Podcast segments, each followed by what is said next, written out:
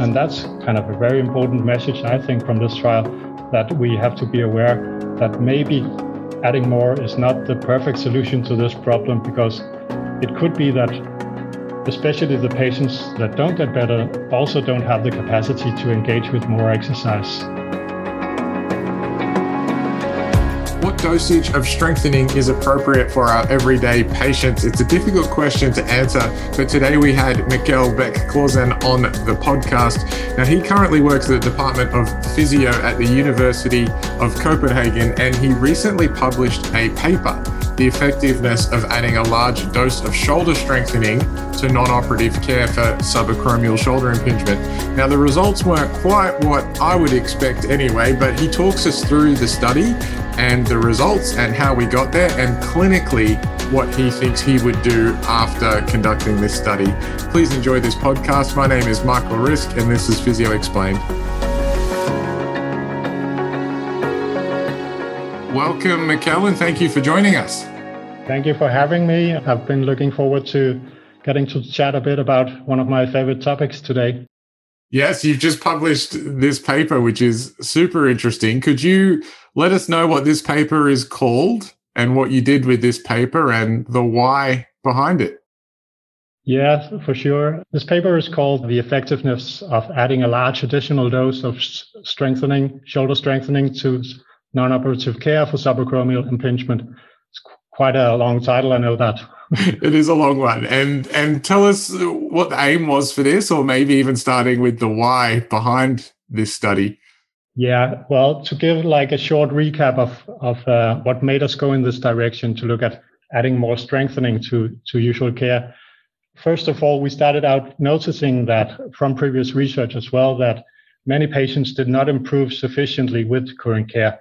So we set out as a start to see if we could identify some key issues and try to address these. And we also know that rotator cuff strengthening was and still is a key component of non-operative care for subacromial impingement. And this makes actually perfectly good sense as we have previously, previously shown that patients will have to increase by 50% in average to reach normal levels. That's quite a lot. Mm. Interestingly, it also seems that these patients do not get stronger with current care, not in average at least. Improvements are quite limited or non existent in both trials and real life settings. It's important to note that impaired strength in itself may not be a limiting factor for the individual, but it may be an indicator of suboptimal muscle tendon health. Therefore, the lack of improvement could indicate that the exercise dose in current care was insufficient to elicit the required physiological response. Therefore, we suggested that increasing the dose of shoulder strengthening could be a strategy to improve muscle tendon health and thereby shoulder specific disability. Yeah. And so that's really interesting because you're referencing some previous research which led you to the why behind this study. I guess before going into your study, what are we taking from that? Is that is it potentially that what we're prescribing is has not been enough to make strength changes or symptomatic change in patients with this condition. Is that kind of where we were before your study? It could be the the why about the prescribing is we saw from previous research that patients did not do very much exercise and we also saw that they didn't improve in strength and we at the same time saw that a lot of people didn't get sufficiently sufficient improvements over time. So yeah. we kind of added that together and speculated, okay, if we look at the strengthening part of what we do as physios, could that be kind of the key to unlock some of this, uh, the problem with people not getting better? So there's a compliance and potentially a dosage is- issue. Now, take us into what you did in the study. So, how was the study set up? And then we'll get on to the results. Yeah, with this study, we decided to look into understanding if our suggested solution, like prescribing more, would be uh, of benefit in usual care to improve usual care. So we looked at it from a pragmatic perspective. What would change if we prescribed more? Yeah. So this means that our focus was on what would happen if the intervention was to be implemented in everyday clinical care. So this pragmatic setup, it uh, means that we had to have a big focus on achieving a high external validity so that this these results could be translated into clinical practice on an almost one-to-one level. And this setup with a pragmatic trial, it's not like the standard RCT. Actually, it's it's quite different from this efficacy study in which we aim to control all factors and look for the more into the mechanism and could this work under the ideal circumstances. Mm. Uh, doing such a trial, you kind of lose out on the external validity so that you have problems transferring the results to uh, the clinical care. So we wanted to do something a bit closer to what we do in our everyday clinic. So that's why we went in that direction. And when we look at the the difference between these two approaches, the effectiveness or the efficacy trial, it's actually not like a black and white decision. It, it's two end of the spectrum. And your research question has kind of decides which end of the spectrum you're going to yeah, look for to make the better trial.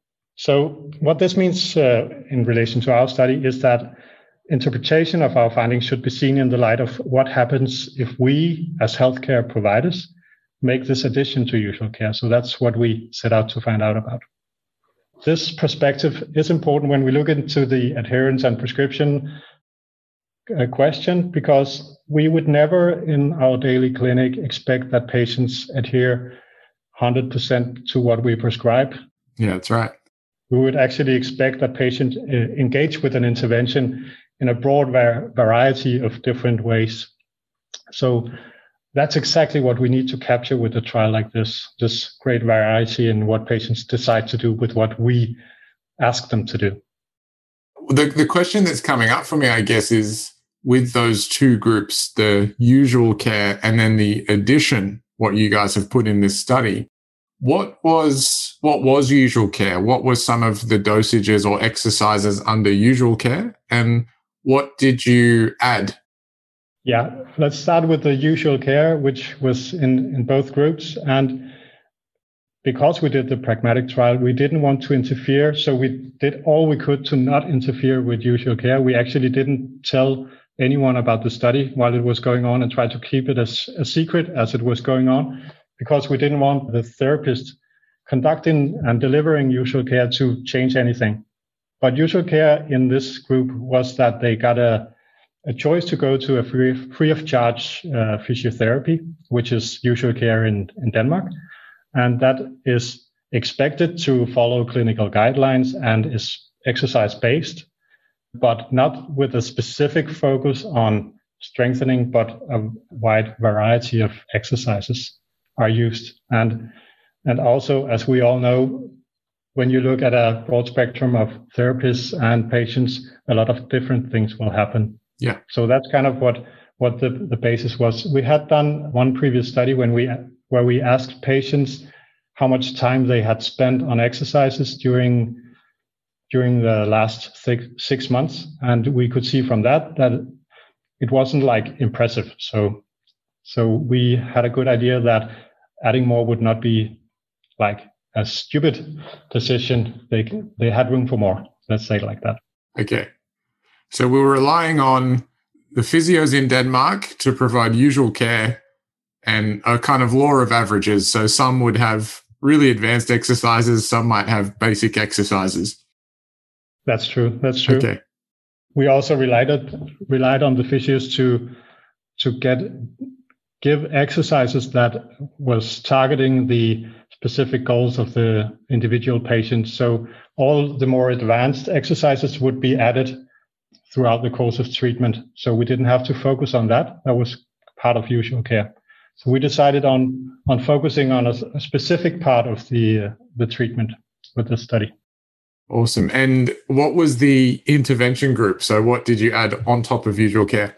We added uh, actually a quite simple but high dose strengthening exercise intervention. It consisted of three phases. In the first phase, we had only one exercise. In the next phase, we added one. And in the third phase, we added one additional exercise. And we tried to aim for the intervention to not have patients spend more than 15 minutes per day approximately doing this because we, we knew that there is a certain limit of how much you can expect patients to do. Yeah, that's good. And then we also, for each phase, we uh, increase the relative load of the exercises as well. And we, we chose to focus on abduction and external rotation in the exercises as these are the movements that we have previously found were highly impaired in these patients. And also, these exercises are very good at targeting the posterior cuff uh, muscle tendon unit, which tend to be some degree related to this problem. And with recent research, we have been told that the compression or lack of space in the subacromial room may not be that closely related to the problem. But even though uh, this may not be the case in, in all patients, we decided to focus on exercises that didn't compress the, or at least compress the tendon as little as possible. So we we decided to keep the movement in a in a so to say, safe position for the patients. And that's, that also helped us telling the patients that even if they had pain, it was, it was not likely to be due to compression of the tendons uh, in the shoulder. So if they had kind of that fear going into doing some, uh, some exercise that we could kind of tone down that aspect as well. And that was actually quite important for us because these patients are from a sort of a selected group. They've been through a lot of treatment before they go to the hospital in secondary care. So we have like the patients with the most severe problems. They've had pain for a long time. Some of them almost can't move their shoulder. And so they're, they're quite nervous about starting to exercise actually. So we wanted some exercises that we could tell, could tell them that they could safely do and also be able to say that even though you have pain, that's just fine and we gave them very specific instructions in relation to how they were to act, even though they had pain. They, it should just be bearable, and as long as it was reduced to normal levels within 24 hours, that was that was fine. It's good guidance. And with probably three or four minutes to go, Mikkel, could you take us to what you found and and did this challenge you? And how might we apply this clinically? Yeah, well, first of all, we actually the results are quite easy to to go through because we didn't find any difference between the two groups. So that's kind of the short, very short and neat conclusion on this one. Yeah. It's important that when we look at this result, it's it's important to note that we actually managed to get a very good inclusion of patients. So we had a very good external validity of these results. So it's not kind of a a sampling or a selection bias that we're reporting here. What's also interesting to note is that looking at the within group changes in both groups, we saw a quite dramatic improvement in self-reported function during the first five weeks, uh, and then not so much after that. Okay. But looking at strength, we didn't see any dramatic improvements during the course of the four months. Also, looking at the, the patient acceptable symptom state, we saw that only half of them had, had reached a, an acceptable symptom state at four month follow up. So if we hadn't measured adherence as we did closely with a with a sensor on the elastic band, then the results could actually have, have stopped right here. But but we did. So we had some some extra information in this trial. So we could see that patients obviously had not done what we prescribed, which is not that big of a shocker. And so that's what in, that's what we expect always as physios, I guess. Looking at all patients where we prescribe an exercise, it would not be done 100% of the times, 100% of the quality, and so so on. So what we can discuss now is that is what they did. Would that be enough to expect expect a clinical improvement? And that's still up for discussion, I guess. We have a few results from other uh, studies suggesting that it might be, but but we don't know yet. And there's also this this funny thing that because we also asked patients how much time they spend on doing exercises in usual care, uh, we saw this shift in the intervention group where they, for some reason, decided or ended up doing less, spending less time on usual care exercises in the intervention group. So it looks a bit like they decided to change the add-on intervention for some of the ex- uh, usual care exercises.